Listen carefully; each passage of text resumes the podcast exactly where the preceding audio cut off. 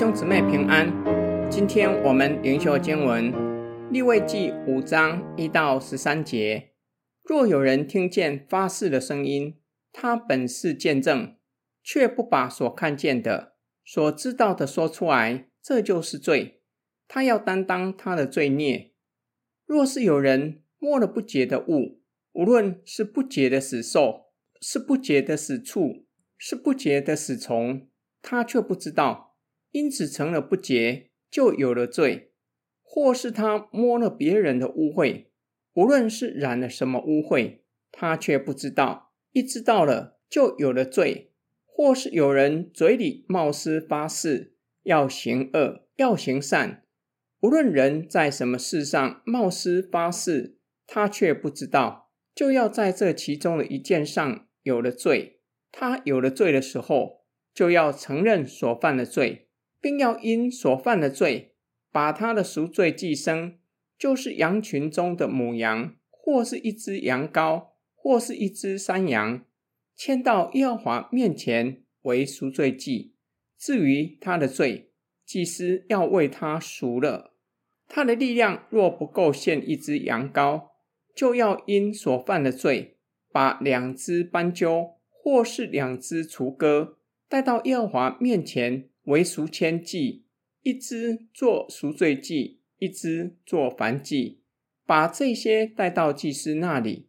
祭司就要先把那赎罪祭献上，从鸟的颈项上揪下头来，只是不可把鸟撕断，也要把些赎罪祭牲的血弹在坛的旁边，剩下的血要留在坛的角那里。这是赎罪祭，他要照例。献第二只为燔祭。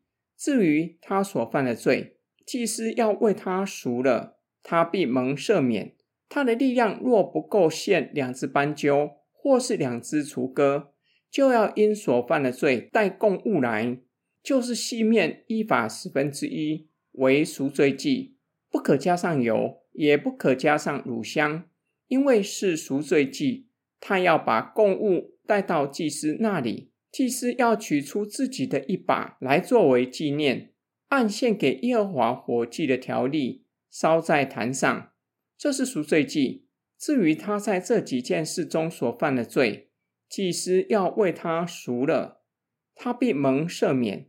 剩下的面都归于祭司，和素祭一样。本段经文论到赎愆祭，使用四个案例做说明。第一个案例。见证人听见有人起誓咒诅上帝或是他人，却不愿意把所看见或听见的事情说出来，这人就要与犯罪的人一同担罪。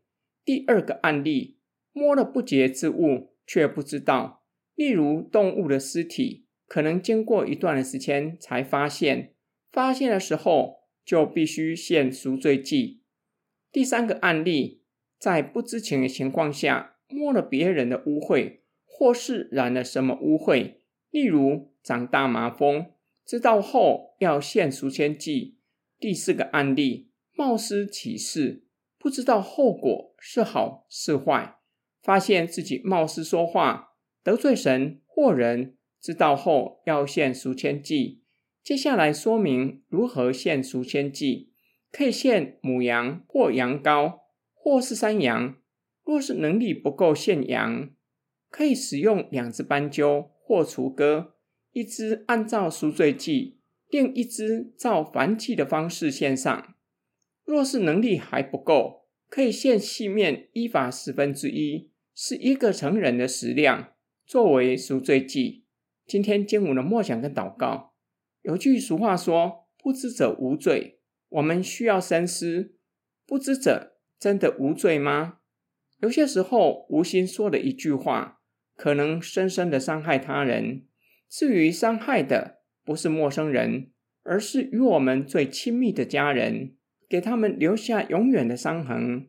我们在言语上要小心，求主保守我们的口，不说轻薄的言语，也不要说不经大脑的话。说出去的话是很难收回的。有些时候，伤害已经造成，不是一句道歉的话就可以弥补的。关于经文所提的案例，值得我们深思。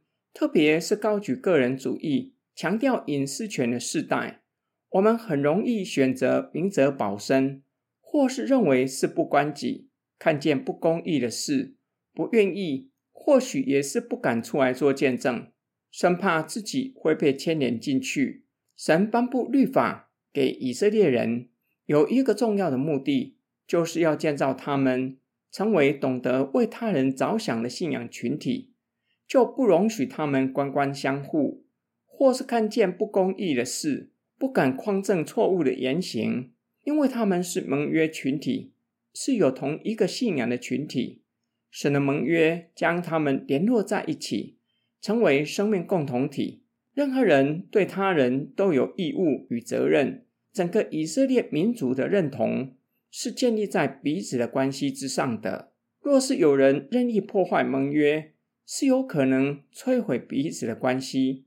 这就教导我们，教会是盟约群体，是信仰群体，不能够单顾自己的事，不是独自追求圣洁。而是与弟兄姐妹一同追求圣洁。我们一起来祷告，亲爱的天父上帝，感谢你将我们从黑暗的国度迁到爱子的国度，并且吩咐我们要彼此相爱，才能够在世人中间见证基督。求主帮助我们在言语行为上都遵守彼此相爱的诫命，时常说造就人的话。若是看见弟兄姐妹的过犯，能以爱心说诚实话，以爱和真理将凶姐挽回使我们一同进入荣耀里。我们奉主耶稣基督的圣名祷告阿门。